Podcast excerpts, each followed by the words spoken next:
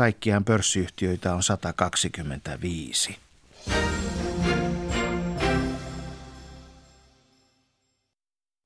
Yle Radio Suomi, ajan tasa.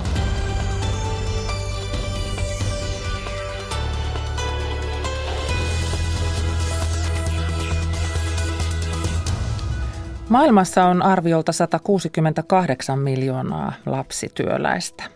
Lapset pois tehtaista ja joku muu tekee työt. Jos ratkaisu lapsityövoiman lopettamiseen olisi näin yksinkertainen, se olisi jo tehty. Ongelma on paljon mutkikkaampi. Tehtaalle täytyy olla vaihtoehto, eikä se voi olla katu tai prostituutio. Tästä aiheesta puhutaan ajantasan alkupuolella. Merikotka, uljas lintu, on maamme suurin petolintu ja se oli Suomessa jo sukupuuton partaalla. Nyt määrä kasvaa voimakkaasti Pohjois-Suomessa. Kuntien keskinäinen yhteistyö sujuu toisinaan kuin tanssia, toisinaan sitten ei, mutta miten se sujuu, kun naapurikuntien johtajina ovat äiti ja poika? Rantasalmi ja Sulkava ovat kunnat, Kristiina Järvenpää ja Juho Järvenpää äh, niiden kunnanjohtajat ja heidän ajatuksiaan tässä ajatasassa. Tapahtuiko oikeus 1400-luvun alkupuolella, kun Orleansin neitsyönä tunnettu nuori ranskalaistyttö Jean d'Arc oli syytettynä ja tuomio oli kuolema polttoroviolla? Oikeudenkäynti asiakirjoja pääsee syynäämään nyt myös suomeksi. Minä olen Kati Lahtinen. Tervetuloa ajantasan seuraan.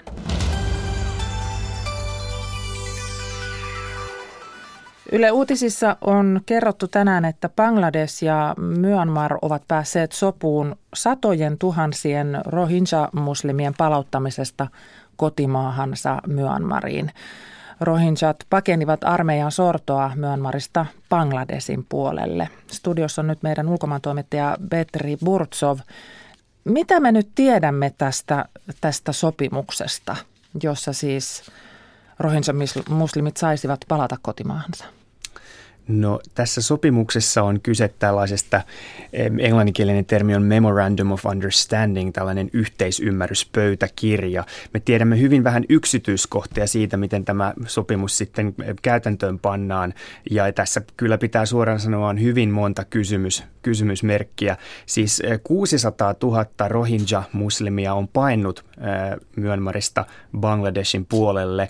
Bangladeshissa oli ennestään jo 400 000 Rohingya-pakolaista, eli yhteensä miljoona. Miten heidät palautetaan, minne heidät palautetaan, palaavatko he takaisin Rakinen osavaltion, jossa, josta armeija heitti heidät pois ja jossa paikallisväestö ei halua heitä sinne, miten saavatko he Myönmarin kansallisuuden. Heillähän ei ole kansallisuutta ollut. He ovat olleet täysin toisen luokan kansalaisia ja he ovat usein ilmaisseet halunsa sille, että he haluaisivat Myönmarin kansallisuuden. Tässä on hyvin monta kysymysmerkkiä vielä ilmassa. Me puhutaan siis kuitenkin sellaisesta tilanteesta, että YK on puhunut Rohinsojen kohdalla myös apartheidista ja, ja etnisestä puhdistuksesta, ja nyt heidät ollaan palauttamassa. Kyllä, kyllä. Tästä on siis YK, ihmisoikeusjärjestö Amnesty International, eh, Yhdysvaltain eh, ulkoministeriö viimeksi viime viikolla käyttänyt termiä etninen puhdistus, jonka siis Myanmarin eh, armeija täällä Rakhinen osavaltiossa toteutti. Kyllä tämä on erittäin haasteellista, jos heidät sinne samalle seudulle palautetaan, missä, missä näitä toimia, eh, olemme kaikki kuulleet näistä hirveistä tarinoista, raiskauksista, kotien polttamisesta, eh, ryöstelystä, eh, mutta toisaalta mm, nämä Rohingyat ovat sanoneet, että he haluavat palata sinne omille asuinalueilleen takaisin. Mutta me emme tiedä tämän sopimuksen tai tämän pöytäkirjan ehdoista mitään tällä hetkellä. Emme, emme tiedä tällä hetkellä mitään yksityiskohtia tästä. Tässähän on taustalla se, että sekä Bangladeshissa että Myanmarissa on varsin kova poliittinen paine tehdä asialle jotain. Bangladeshissa sen takia, että olot siellä pakolaisleirissä, jossa suurin osa näistä rohinjoista on, ovat hirveät ja, ja, ja toisaalta poliittinen paine myöskin Bangladeshin johdolle näyttää kansalaisille, että, että jotain tämän asian eteen tehdään ja he eivät ole jäämässä Bangladeshiin. Sitten toisaalta taas Myönmarin johtaja Aung San Suu Kyi on saanut osakseen valtavasti arvostelua kansainvälisesti, että, että pitää muistaa, hän on entinen, hän on, hän on Nobelin rauhanpalkinnon voittaja, että, että tuota, hänen pitää myöskin tehdä jotain, mutta hän on tämän maan siviilihallitsija, mutta maata hallitsee toisaalta myös armeija. Ja nimenomaan armeija on ollut tässä tämän etnisen puhdistuksen takana, joten tässä on myöskin sisäinen valtakamppailu käynnissä Myönmarissa. Sanoit Petri Burtsov jo sen, että me tiedetään, että rohinjat haluaisivat kotiin, mutta, mutta kun ne ehdot ovat nyt epäselvät, niin tiedetäänkö, että miten he ovat ottaneet tämän tiedon vastaan tästä sopimuksesta?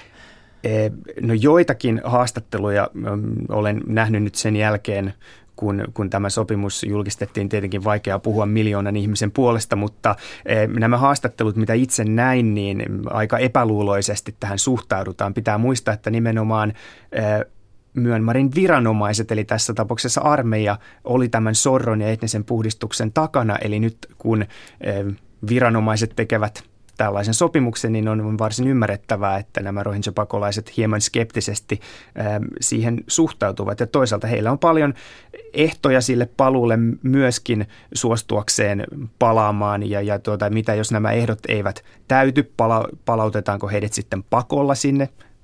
Tässä on nyt todella monta epäselvää kohtaa vielä, vielä ilmassa. Eli kun puhutaan sopimuksesta, niin tässä nyt ei, ei pidä tuudittautua sen varaan, että, että nyt syrjintä loppuisi ja rohinsojen tilanne Myanmarissa automaattisesti parantuisi. Ei, ei mielestäni missään, missään nimessä, koska ne juuri syyt tälle syrjinnälle eivät tämän sopimuksen myötä poistu. Itse näkisin tämän sopimuksen enemmän sellaisena ää, poliittisena viestinä, että asialle ollaan tekemässä jotain.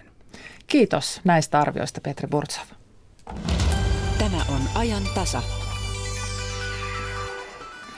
Sitten me siirrymme lapsityövoimaan ja siirrytään siihen Bangladesin kautta.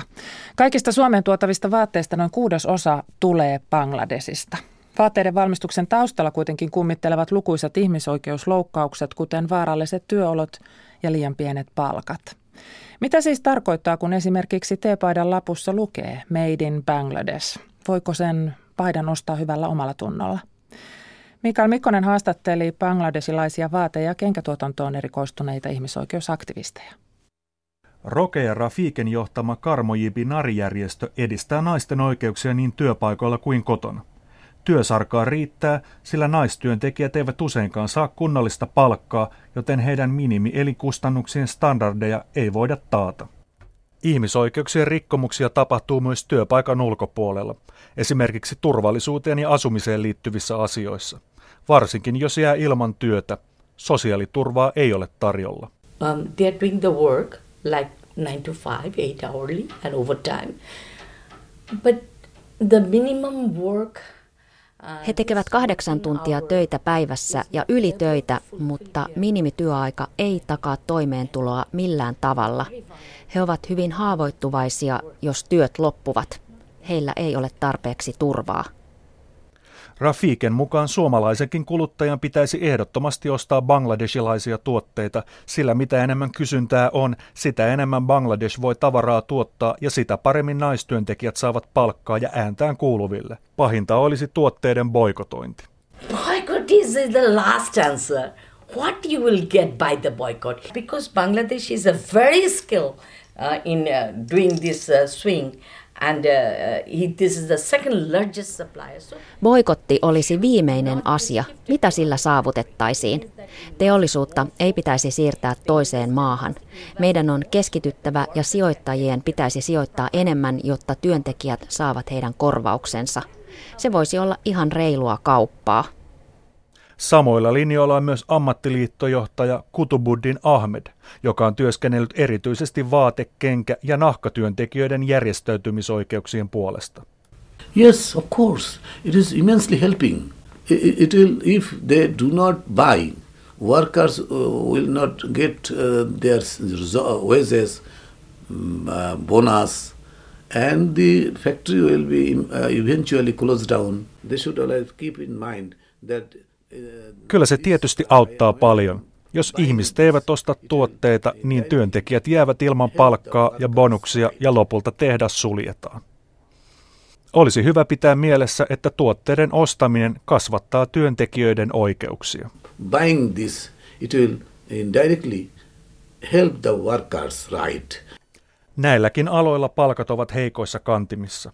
Esimerkiksi nahka-alan työntekijä saa 39 dollaria kuussa. Nahka-alalla käytetään myös vaarallisia kemikaaleja, jotka ovat terveydelle hyvin haitallisia. Health, health and safety issue is very uh, important and uh, human rights very important and uh, who is, is far behind. Terveyskysymykset ovat tärkeitä ja ihmisoikeudet myös, ja ne ovat vielä jäljessä. Prosessi on jatkuva, mutta voimme sanoa, että se saadaan valmiiksi kahdessa kolmessa vuodessa. Tässä toimittajana Mikael Mikkonen. Ja me jatkamme tästä aiheesta äh, oikeastaan ihan suoraan. Tervetuloa Anette Kozoni, olet äh, Suomen World Visionin ohjelmajohtaja. Kiitos.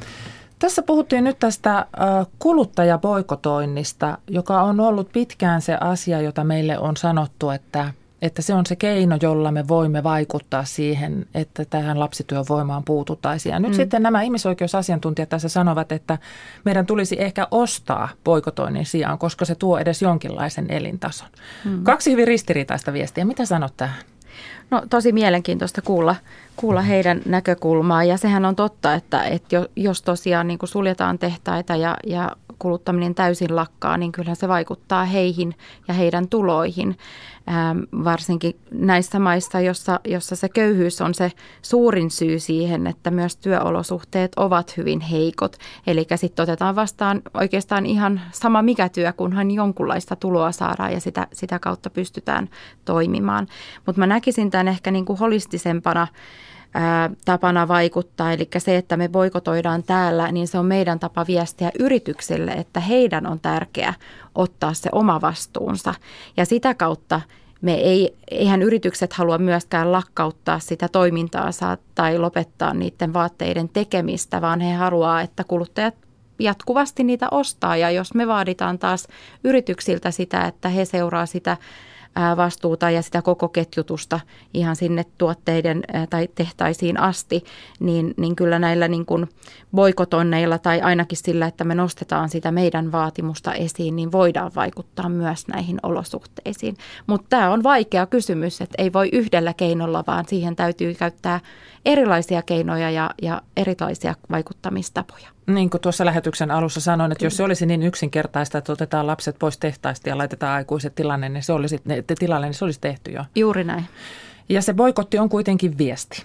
Kyllä nimenomaan viesti ja voimakas viesti yritykselle siitä, että sitä vastuuta täytyy kantaa, jotta kuluttajat haluavat heidän tuotteita käyttää. No sinä ja minä ja, ja moni kuuntelija, tässä on tämmöinen yksittäinen kuuntelija ja e, kuluttaja ehkä miettii, että kyllä, olen yrittänyt välttää niitä Made in Bangladesh-lappuja.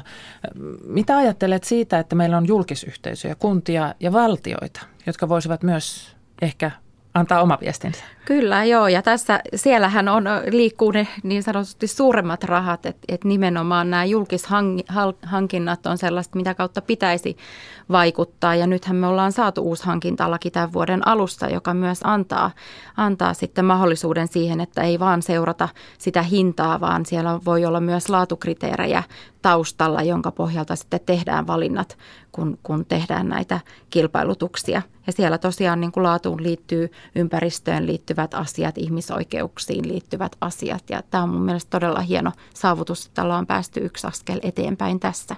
Mutta paljon on vielä tehtävää. Se vaatii täällä päästä nyt vähän työtä ja viitseliäisyyttä, koska se, tietysti se ketjun seuraaminen ei ole ihan yksinkertaista. Ei ole, ei ole yksinkertaista ja tämä maailma on globalisoitunut nyt niin, niin voimakkaasti viimeisten vuosien aikana, että lainsäädännötkin on vähän niin kuin jäljessä. Meillä ei ole kansainvälistä lainsäädäntöä, joka olisi sitovaa ja joka vaatisi sitä, että, että näitä asioita seurataan ja ihmisoikeusloukkauksia ei tällä hetkellä voida kansainvälisessä oikeudessa sitten puida koska ne ihmisoikeudet tällä hetkellä on valtion vastuulla eikä niinkään yritysten vastuulla ihan noin oikeudellisesti. Mutta meillä on kuitenkin kansainvälisesti kirjattu iso tavoite lapsityövoiman Kyllä. vähentämiseksi. Maailmassa on siis arviolta 168 miljoonaa lapsityöläistä. Hmm. Ja yksi YK on kestävän kehityksen tavoitteista on lopettaa lapsityö vuoteen 2025 mennessä. Kyllä. Se tuntuu täydellisen epärealistiselta tavoitteelta, kun sen tässä, tässä sanoo, mutta nyt sitä kohti kuitenkin mennään. Miksi se on kirjattu, kun se on niin epärealistinen? No mä luulen, että tai haluan ajatella, että se on kirjattu sinne sen takia, että ensinnäkin nostetaan sitä huomiota ja sitä tarvetta, että tälle asialle tehdään jotain. Ja, ja nythän nämä kestävän kehityksen tavoitteet koskee kaikkia maita. Ja, ja se linkitys myös ehkä tähän köyhyyteen, eli tätäkään tavoitetta ei saavuteta yksin, vaan nämä tavoitteet linkittyy toisiinsa. Ja jos me oikeasti tehdään kaikkemme sitä kohti, että päästään näihin muihinkin tavoitteisiin, niin, niin se vaikuttaa hyvinkin voimakkaasti myös tähän tavoitteeseen.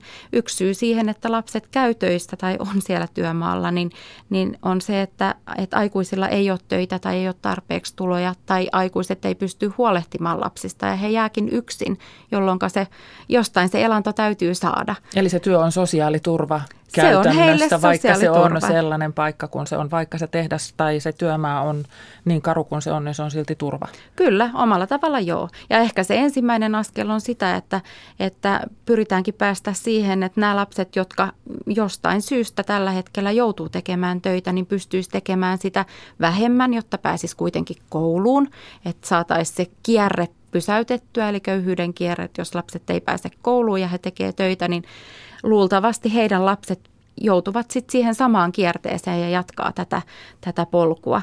Ja, ja sitten toisaalta se, että ne olosuhteet, missä lapset tekee, kyllähän meillä Suomessakin lapset auttaa kotitöissä ja, ja aikaisemmin on auttanut hyvinkin paljon pelloilla, mutta kuitenkin on pidetty tärkeänä sitä, että lapset pääsee kouluun ja heillä on aikaa myös leikkiä ja muut lasten oikeudet toteutuu siinä rinnalla. Ja meillä on työaikalainsäädäntöä, jota Kyllä. siellä ei ole. Kaikki tällaiset kysymykset. Juuri näin, joo.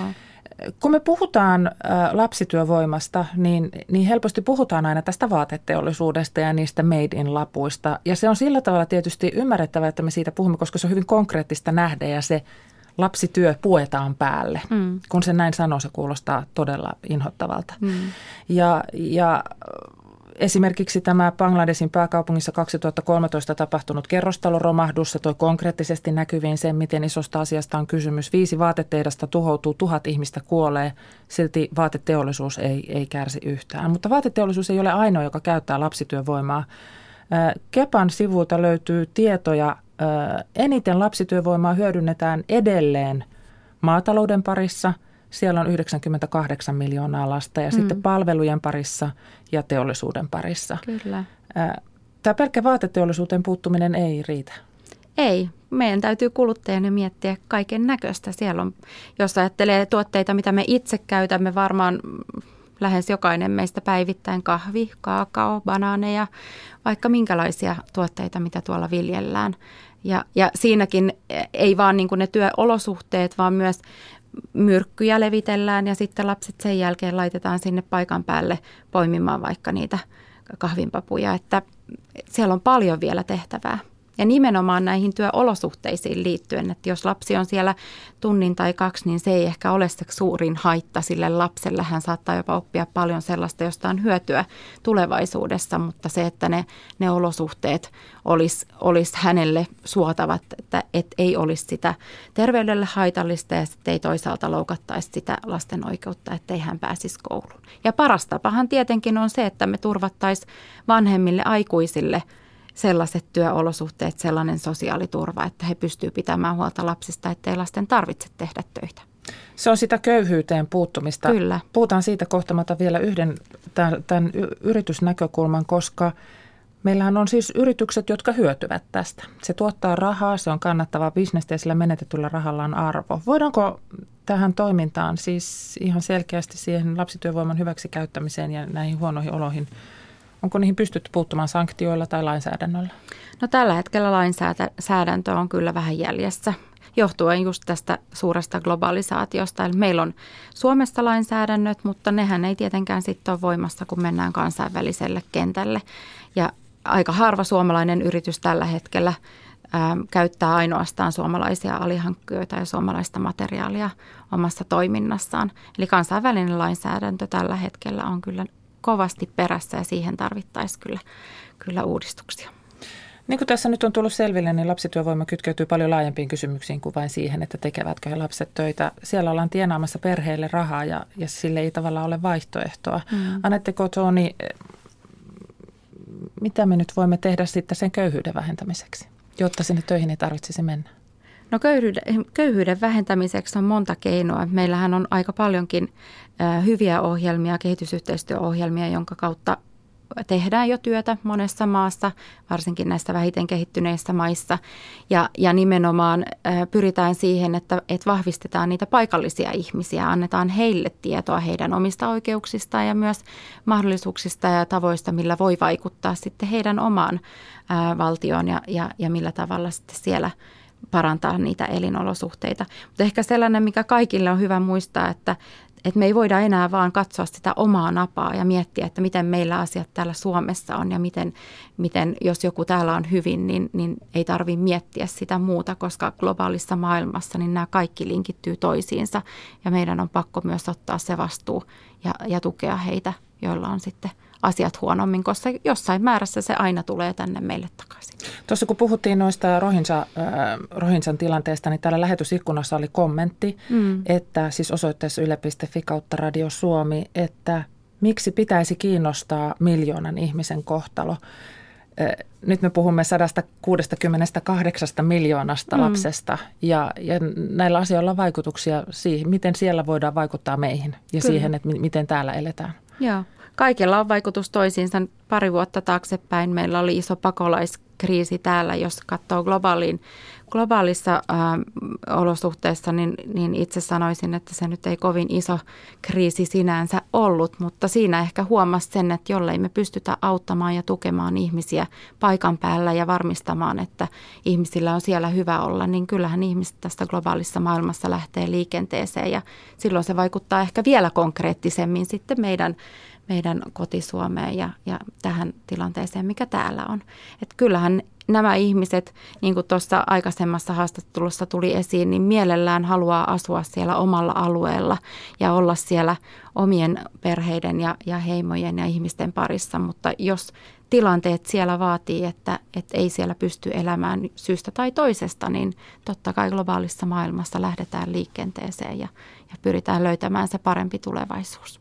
Nenä päivänä ajantasän lähetyksessä puhuttiin paljon koulutuksen merkityksestä, siitä miten iso asia se, että se koulu tulee ja, ja sitä lapsia koulutetaan ja sitä yhteisöä koulutetaan, niin mikä merkitys koululla ja koulutuksella on lapsityövoiman kannalta? No mä näkisin, että sillä on todella suuri merkitys nimenomaan siinä, että kitketään tämä köyhyyden kierto. Eli lapsille oikeasti saadaan, saadaan ihan peruslaatuisia oppeja, että he osaa kirjoittaa ja lukea. Ja, ja, ja myös siinä, että, että oppii tietämään ja tuntemaan vähän niitä omia oikeuksia ja mitä on oikeus vaatia, mitä, mitä minä voin vaatia valtiolta, millä, millä tavalla pystyn vaikuttamaan asioihin. Ja sitä kautta me, Suomihan on myös vähän hyvä esimerkki siitä, että, että ei täälläkään ole kovin hyvin asiat ollut. Lapsikuolleisuus on ollut samalla tasolla kuin monella, monessa Afrikan maassa, vaan heti sodan jälkeen ja, ja nythän meidän tilanne on ihan eri ja mä näkisin, että koulutus on ollut se avain siihen parempaan tulevaisuuteen myös täällä, eli todella tärkeä osa tätä kehitystä ja köyhyyden kitkemistä. Kiitos vierailusta Suomen World Visionin ohjelmajohtaja Anette Kotoni. Kiitos. Kyllä ne sitten rupeaa pelottelemaan, että sanoo, että saamari, että lähdet takaisin, että tuu tänne varastaa meidän rahoja, tyhmä ulkomaalainen. Ja just ollaan, kun sä kuulet sen oman joukkuekaverilta, niin se on, niin kuin, se on aika niin kuin järkyttävää. Urheilusuomi. Henkilökuvassa Teppo Numminen. Lauantaina kello 12 uutisten jälkeen. Yle. Radio Suomi. Kello on tässä kohden 14.27 ja tässä ajantasassa puhutaan vielä muun muassa merikotkista. Vuonna 1975 kuoriutui ainoastaan neljä merikotkan poikasta. Laji oli jo sukupuuton partaalla, mutta viime vuonna poikasluku WWF mukaan oli jo runsaat neljä ja puoli sataa. Tuoreen Metsähallituksen raportti kertoo merikotkien määrän kasvaneen Pohjois-Suomessa. Sulkavalla on hyvä kunnanjohtaja. Hänellä on kykyä johtaa ja vastuuntuntoa. Näin sanoo naapurikunnan Rantasalmen kunnanjohtaja Kristiina Järvenpää siitä sulkavan kunnanjohtajasta Juho Järvenpäästä. Samalla niin sanoo äiti pojastaan. Etelä-Savossa näin on käynyt. Naapurikuntia johtavat saman perheen jäsenet ja heidät tavataan tässä ajan tasassa. Yllätys Juhon ammatillinen tie ei ole ollut, mutta että ihan naapurikuntaa, niin sitä ei kuulemma Kristiina Järvenpää osannut ennakoida. Ja sitten lähetyksen lopulla palataan vielä yhteen maailman historian kuuluisimmista oikeudenkäynneistä. Se käytiin 1400-luvun alkupuolella. Tuomiona oli kuolema polttoroviolla. Ja tuomiolla oli silloin Orleansin neitsyönä tunnettu nuori ranskalaistyttö Jeanne d'Arc. Mutta tämä historia hyppy siis ajantasan lopulla. Nyt katsotaan Yle verkkosivuille. Jukka. Tabu tai ainakin noloa tunnustaa. Isolla osalla suomalaisista on tylsää töissä. Työsuhde on kuin parisuhde, jos liekkiä ei pidä yllä, se hiipuu. Joskus olisi parasta vaihtaa rohkeasti uuteen. Tylsistymisestä suomalaisilla työpaikoilla Aalto-yliopistossa väitellyt Lotta Harju sanoo työpaikalla olevan vallalla käsitys, että kukaan ei ole tylsistynyt. Kun Harju alkoi keskustella yksittäisten työntekijöiden kanssa, selvisi, ettei ilmiö ole tuntematon. Tylsistyminen ei riipu alasta, sukupuolesta tai sukupolvesta. Toiset kaipaavat enemmän virikkeitä, jotkut sietävät yksitoikkoistakin työtä tai tekevät sitä jopa mielellään. Välillä tylsää on kaikilla, näin kerrotaan yle.fi-sivuillamme. Tässä täytyy sanoa, että lapsille aina sanotaan, tai sanotaan, että se on parasta mahdollista, kun lapsilla on tylsää, koska silloin ne aivot joutuu todella keksimään ja miettimään, että mitä seuraavaksi tekisin. Aivan sama pätee töihin. Matkustajille ilmainen linja-autoliikenne on noussut poliittisen keskustelun aiheeksi Virossa – Liikenteestä vastaava ministeri esitti valtion tukemien linjojen muuttamista matkustajille ilmaisiksi ensi heinäkuun alusta alkaen. Ilmaista liikennettä tulisi maakunnissa kulkeville linjoille, jotka eivät kannata pelkillä matkustajatuloilla. Mikkelin kaupunki on tehnyt poliisille tutkintapyynnön UPMn hakkuista Ristiinassa – UPM hakkasi virkistysalueen rantaa myöten, vaikka lupaehdot olivat toiset. UPM ei halua tässä vaiheessa kommentoida asiaa. Hakkuut rantakava-alueella saivat mökkinaapurit raivoihinsa. Yhtiö hakkasi parin hehtaarin rantatontin avohakkuna, vaikka Mikkelin kaupungin maisematyön lupa salli vain mahdollisimman kevyitä metsänhoidollisia toimia, eli esimerkiksi harvennusta ja pienpuun poistoa. Lotta Svärd-järjestön jäsenistä on koottu henkilögalleria verkkoon. Lotta-galleriassa esitellään järjestöön kuuluneita naisia ja heidän elämäntarinoitaan, kerrotaan Lotta-museosta. Samalla halutaan tuoda esiin järjestön toimintaa ja sen merkitystä yksittäisille ihmisille ja yhteiskunnalle – Henkilögallerian koonnista on vastannut Lotta Museo. Tamperelaisen rock-yhtiön, rock-yhtyeen Popedan 40-vuotisjuhlat huipentuvat ensi kesänä jättikonserttiin Ratinan stadionilla.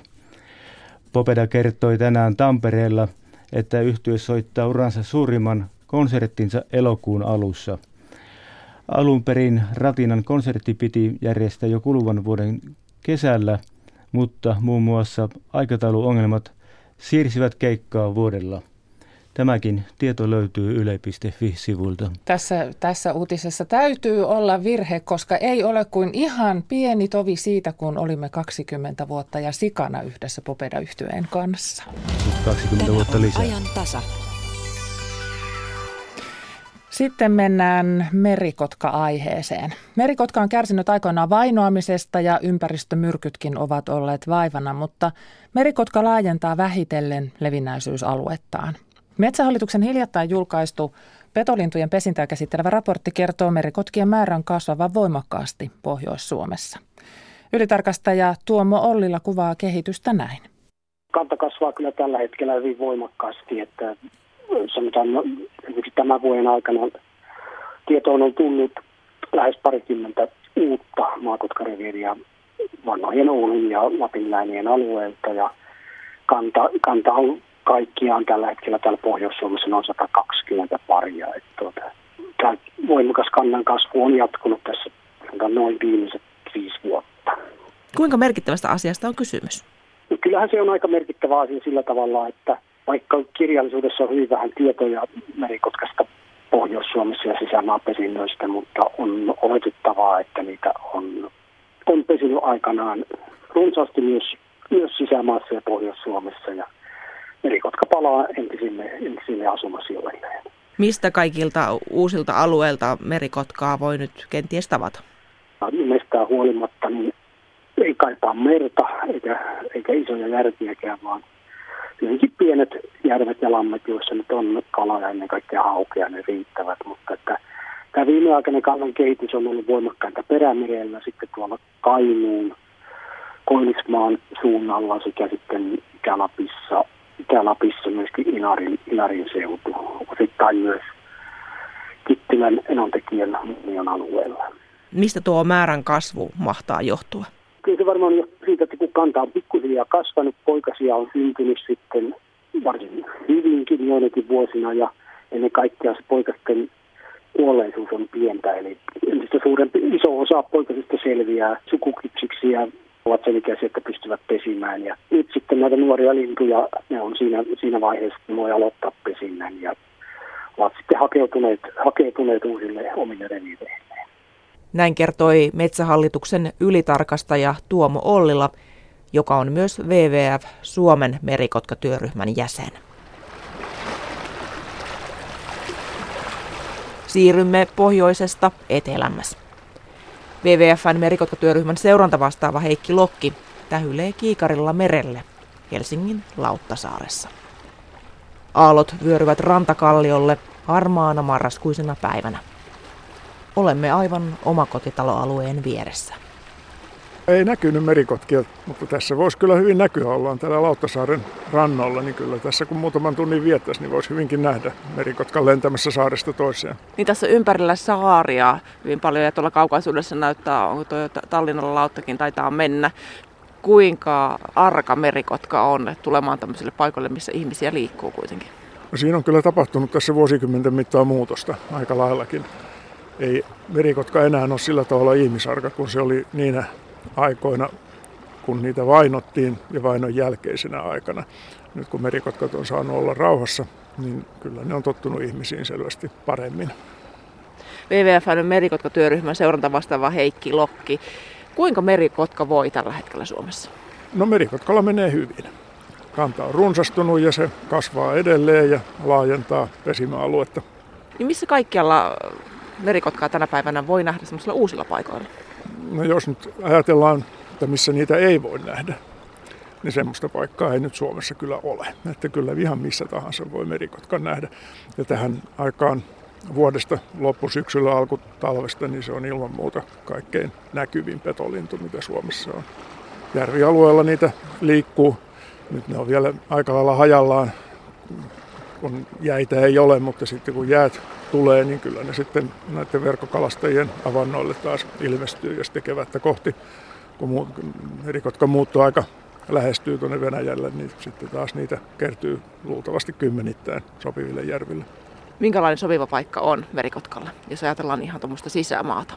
Kyllä se tuntuu pärjäävän oikeastaan melkein missä tahansa sisämaassa. Kyllä, niitä, kyllä se näyttää siltä, että se pystyy kyllä leviämään oikeastaan koko sisämaahan, mutta hyvin harvakseltaan niitä kyllä nyt on ja, ja varsin vähän ja laajoja alueita on, on edelleen sisämaassa, mistä ei pesintöjä tunneta. Taisi olla kesällä, että uusi pesintäpaikka löydettiin muun muassa Keski-Suomesta. Joo, Keski-Suomen maakunnassa oli nyt ensimmäisen kerran todettiin pesintä Keski-Suomen maakunnan pohjoisosissa. Pitäisikö siis ruveta kohta puhumaan järvikotkasta merikotkan sijaan? niin, kyllä se järvialueelle tulee. Taitaa olla alle 10 prosenttia kuitenkin Suomen merikotkakannasta vielä pesii sisämaassa ja sisämaaksi. Silloin lasketaan sellaiset alueet, jotka on vähintään 10 kilometrin päässä merenrannasta. Että aika, aika pieni osa vielä merikotkakannasta järvillä pesi ja näin varmasti tulee olemaankin kyllä. Että mitään laajaa invaasiota ei ehkä nähdä. No ei, en usko laajaan invaasioon. Se on nyt varsin hitaasti kasvanut tässä viimeisen kymmenen vuoden aikana tämä sisämaakanta, mutta kasvaa kyllä edelleen. Mistä se johtuu, että äh, merikotkat levittäytyvät myös sisämaahan päin, niille järville esimerkiksi? Rannikoilla ja saaristossa alkaa olla aika lailla ahdasta monin paikoin. Ja yksi tekijä varmaankin on sitten se, mistä mä jo aikaisemmin mainitsin, on näiden kalastajien verkkoavannolle jättämät kauppaan kelpaamattomat kalat. Ne kelpaa hyvin merikotkalle ja sitten kun siellä on ruokaa ja sinne asetutaan ja todetaan, että sitä ruokaa löytyy sittenkin kun jäät sulaa, niin sitten sinne jäädään pesimään. Mun mielestä tämä on kohtuullisen luontainen kehityskulku. Kuinka ronkeli se on sen pesäpaikan suhteen?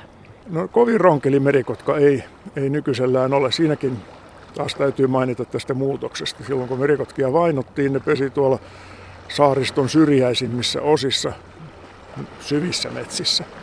Ja nyt ne on tullut rannoille, hakkuhaukeille, siis siemenpuu asentoihin pesimään. Merikotka tuntuu pärjäävän kyllä varsin hyvin pesäpaikkojen suhteen. Heikki Lokki, sinä olet varmaan merikotkan nähnyt ku, kuinka monta tuhatta kertaa vai onko sadoissa vielä? Kyllä nelinumeroisiin lukuihin kyllä varmaankin täytyy mennä. Kyllä itsekin saaristossa tuolla kesällä liikun, niin päivittäin niitä näkee kuitenkin helpostikin kymmenen eri merikotkaa. Ja kun niitä päiviä tulee aika paljon ja vuosia aika paljon, niin kyllä siitä yllättävän iso luku sitten kertyy. Mikä on ikimuistoisin kohtaaminen merikotkan kanssa? No täytyy mennä kyllä aika paljon ajassa taaksepäin, useita, useampi kymmenen vuotta. Se liittyy siihen, kun merikotkat ei saanut poikasia ollenkaan. Niitähän kutsuttiin lentäviksi ongelmajätteeksi DDT ja PCBn ansiosta, joita Itämeressä runsaasti oli. Joskus Ani harvoin 1970-luvulla näki vanha merikotkan, mutta se, sitten kun kerran näin nuoren merikotkan, niin se oli jotenkin semmoinen, että jaa, että voisiko niitä kuitenkin sitten tulla takaisin vielä niitä merikotkia. Se tuntui silloin verraten epätodennäköiseltä, että merikotka säilyisi Suomen linnustossa, mutta siinä sitten kävi kuitenkin onnellisesti. Näin sanoi WWFn merikotkatyöryhmän seuranta vastaava Heikki Lokki. Mira Stenström haastatteli. Tässä kohden täytyy kyllä todeta, että ajantasassa on tänään ollut loistava henkilökalleria merikotkatyöryhmän seuranta vastaava Lokki. Ja aamupäivän ajantasassa meillä oli kaatamolainen äh, hirvenkaataja Pekka Karhu.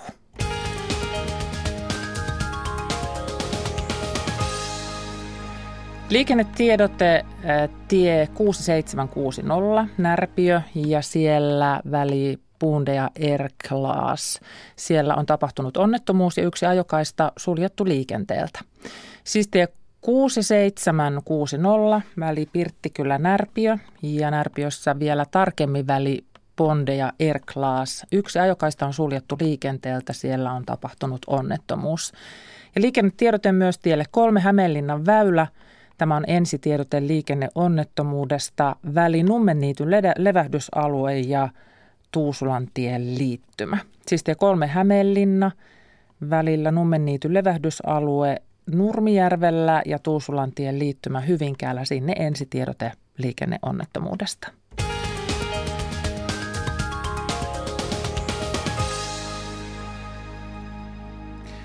Sitten pääsemme tapaamaan äitiä ja poikaa, jotka johtavat naapuruskuntia – Kristiina Järvenpää johtaa Etelä-Savossa Rantasalmen kuntaa ja Juho valittiin hiljattain Sulkavan kunnan johtoon. Miltä äidistä tuntui, kun hän sai tietää, että Juho pojasta tulee naapurikunnan kunnanjohtaja? Kieltämättä olihan se aika jännittävä tilanne ja ehkä vähän aavistuksen verran hämmentäväkin.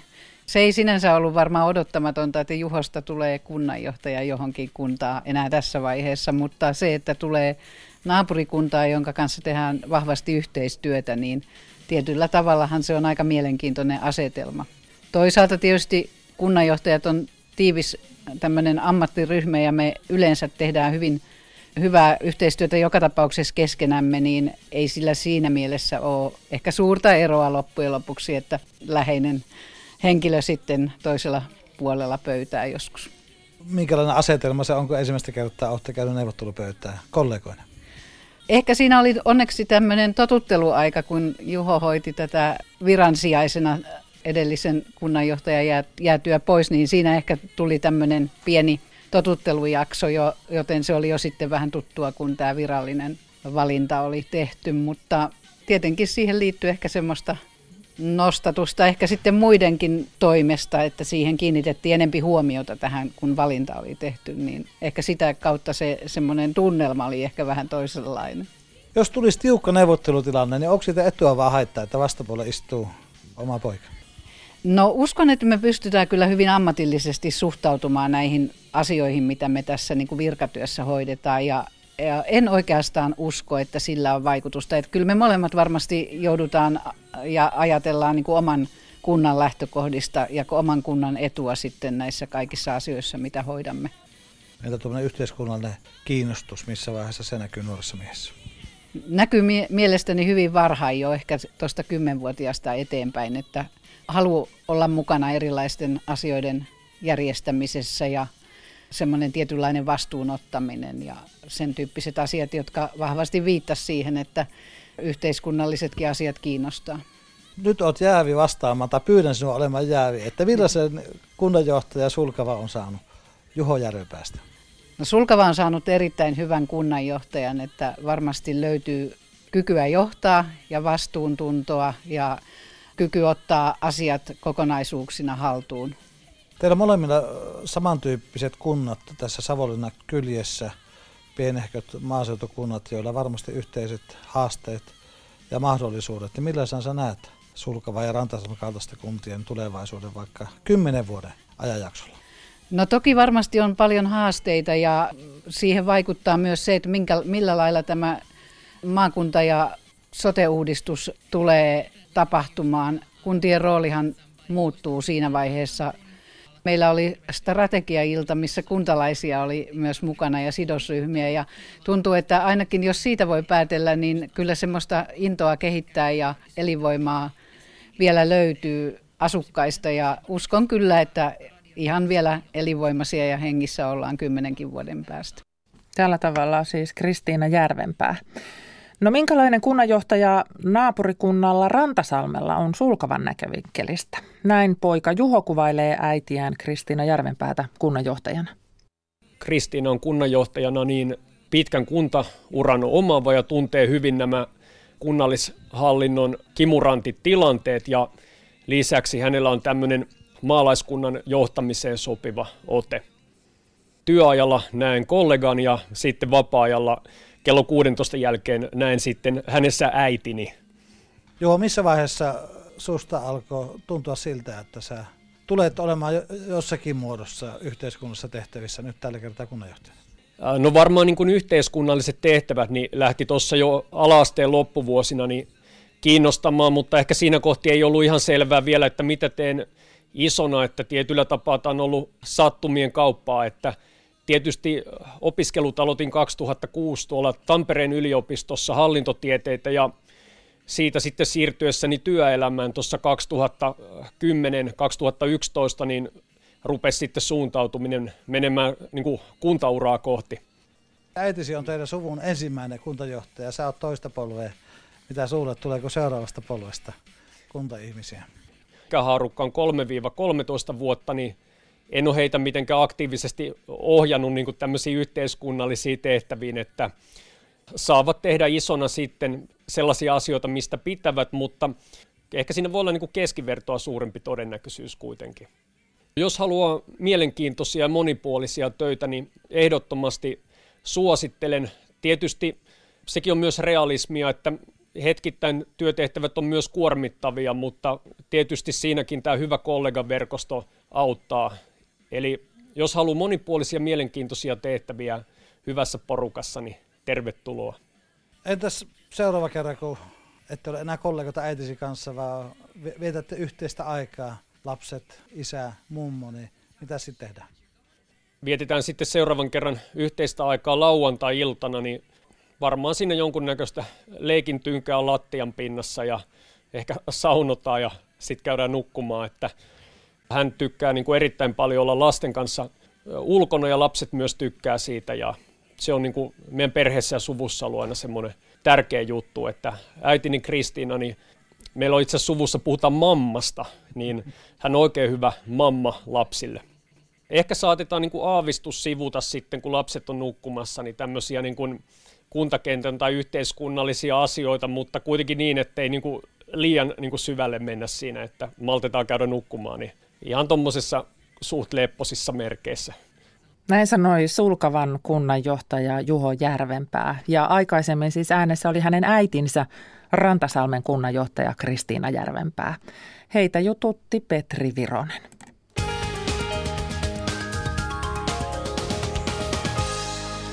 Sitten tietoa erikoiskuljetuksesta, joka liikkuu välillä Heinola-Kuusamo. Tämän kuljetuksen pituus on 41,5 metriä. Mukana on kaksi ajoneuvoa ja liikenne pysäytetään ajoittain. Heinola-Kuusamo on siis tuo väli ja seuraavien tuntien aikana kello 15 ja 17 välillä kuljetus liikkuu reitillä tie 5 Lapinlahti Ristijärvi. Kuljetus on perillä Kuusamossa tänään kello 23 mennessä. Siis erikoiskuljetus, jossa kaksi ajoneuvoa, liikenne pysäytetään ajoittain ja kuljetuksen pituus 41,5 metriä. Heinola-Kuusamo väli ja kello 15 ja 17 välisenä aikana reitti on tie 5, Lapinlahti, Ristijärvi. Perillä Kuusamossa kuljetuksen arvellaan olevan kello 23 mennessä.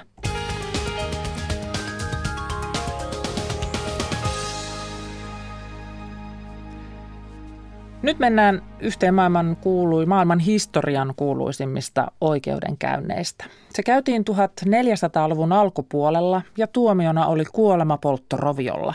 Tuomiolla oli Orleansin neitsyönä tunnettu nuori ranskalaistyttö Jean d'Arc. Varatuomari Matti Norri on juuri saanut suomennettua ja kirjaksi tehtyä Jean d'Arcin oikeudenkäyntipöytäkirjat. Roomalaisen oikeuden ja oikeushistorian professori Jukka Kekkonen puolestaan on tarkastellut Jean d'Arcin oikeudenkäyntiä ja tuomiota poliittisesta näkökulmasta. Matti Norja puhuttelee eniten oikeudenkäyntipöytäkirjoissa se, että kyseessä on aivan ainutlaatuinen asiakirja ja keskustelu tuolta ajalta. Kaikkein eniten se, että e, tuolta ajalta ei ole mitään muuta vastaavaa asiakirjaa. Siis siinä on e, kirjattu sen ajan keskustelua. Tuomari kysyy ja Sandark vastaa.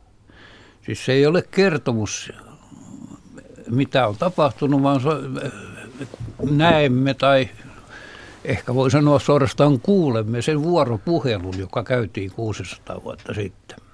Miltä se maailma näyttää? Se näyttää siis aivan vieraalta. Jos otan eh, ehkä kaikkein huomattavimman esimerkin, Tässähän oli kysymys tässä oikeudenkäynnissä siitä, että eh, Jean d'Arc oli tavannut arkkienkeli Mikkailin ja eh, pyhimykset Margariitan ja, ja Katariinan. Ja tästä asiasta ei ollut erimielisyyttä. Siis tuomarit ja Jean d'Arc olivat yhtä mieltä siitä, että tällainen tapaaminen oli ollut olemassa. No niin. Mistä, mistä häntä sitten syytettiin? Tältä pohjalta syytettiin siitä, että, että hän ei myöntänyt sitä, että tosiasiassa se ei ollutkaan Mikael, Margaretta ja Katariina, vaan siellä olikin paholainen, joka oli tekeytynyt, muuntunut näiksi henkilöiksi. Ja äh, Jean d'Arc ei myöntänyt sitä, että kirkko tietää sen asian paremmin kuin hän. Mitä, mitä pyhimykset äh, Jean d'Arcille kertoivat? He kehottivat häntä äh, ensin menemään silloisen voiko sanoa kruunun prinssin, siis vielä virkaan asettamattoman Ranskan kuninkaan luo ja, ja, ja, ja sitten eh, silloisessa Englannin ja eh, Ranskan välisessä sodassa sitten vapauttamaan Ranskan. No, oliko tämä eh, niin kuin tällainen noita oikeudenkäynti vai, vai poliittinen oikeudenkäynti vai, vai mitä se oli sitten? Ehkä siihen voi Kekkonen vastata. Jukka Kekkonen, miltä se, miltä se, miltä se näyttää?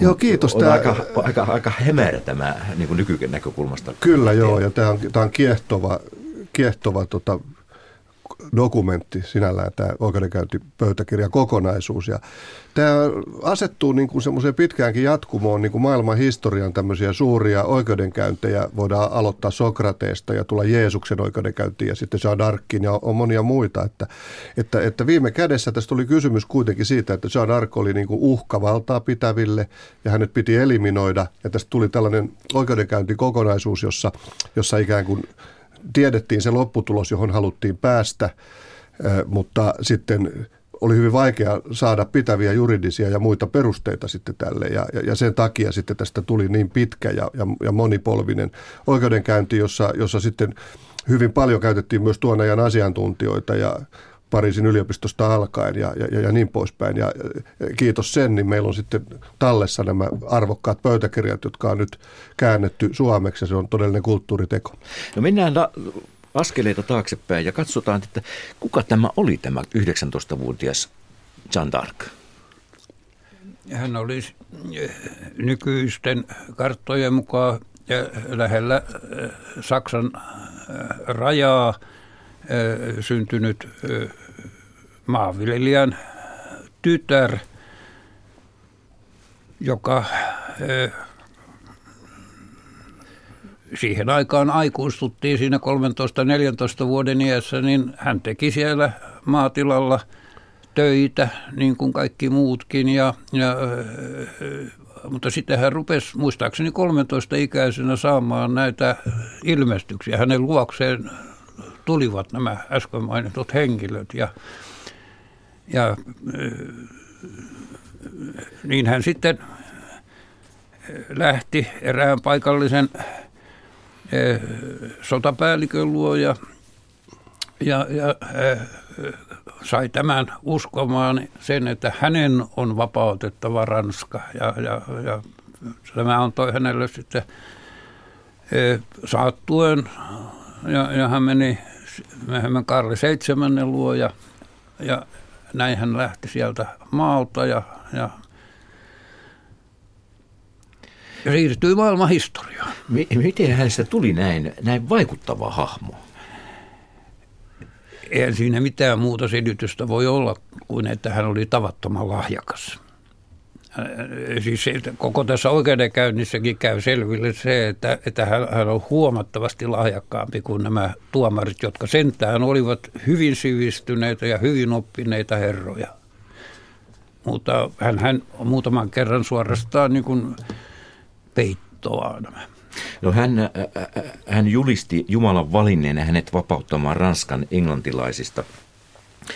Niin Oliko se, millainen ikään kuin tämä oli eh, sille eh, niin kuin tämmöinen kehys tai syy tai muu?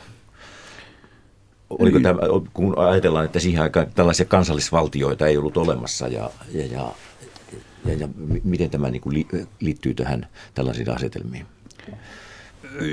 Aivan oikein. Siis eh, valtiot syntyivät nykyaikaisessa merkityksessä huomattavasti paljon myöhemmin, että Englannin kuningas oli osittain Ranskan kuninkaan vasalli ja, ja Burkundihan oli silloin erillinen valtapiiri.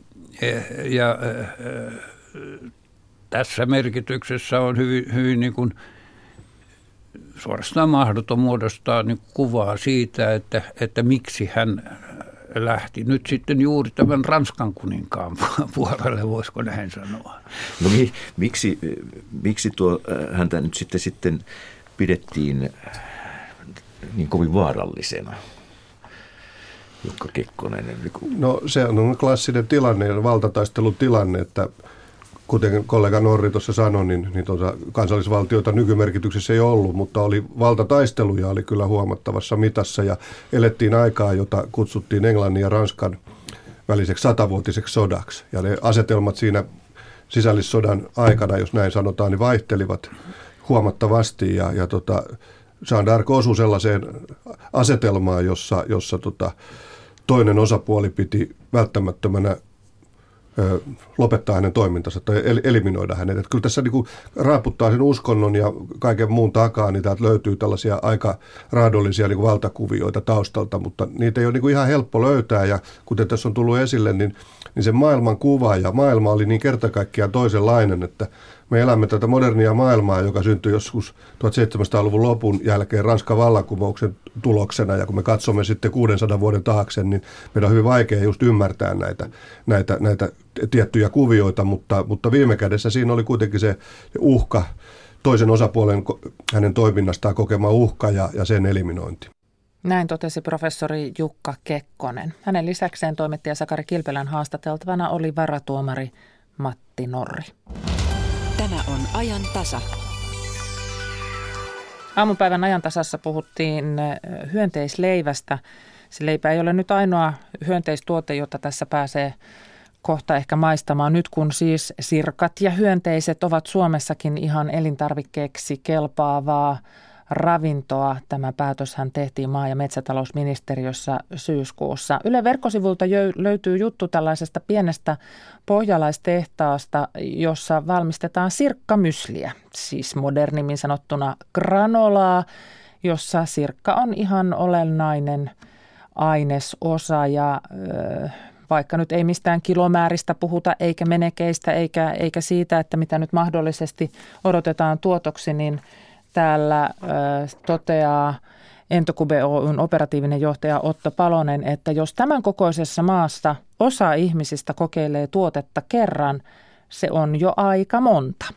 Ja sitten voidaan käydä laskeskelemaan, että kuinka paljon se on. Mutta siis hyönteisravinnosta löytyy enemmänkin juttua tuolta Yle verkkosivuilta. Ja nyt vaikka eletään marraskuun loppua, niin huomenna aamupäivän ajan tasassa puhutaan vielä pyöräilystä. Tällä viikolla vietetään nimittäin talvipyöräilyviikkoa. Talvipyöräily on yleistynyt saman tahtiin kuin talvet ovat lämmenneet. Aamupäivällä kysytään Pyöräliiton Martti Tulenheimolta, mitä kaikkea talvipyöräilyssä pitää ottaa huomioon ja miksi varsinkin kaupungeissa pyöräily herättää kovasti tunteita ja ne eivät ole aina oikein positiivisia. Aamupäivällä puhutaan myös kuluttamisesta, sillä huomenna on kaksi vastakkaista teemapäivää. Black Friday ja älä osta mitään. Kysymys kuuluukin, että miten nämä kaksi voisi sovittaa yhteen. Se siis huomenna. Tämä ajantasa päättyy tähän. Minä olen Kati Lahtinen.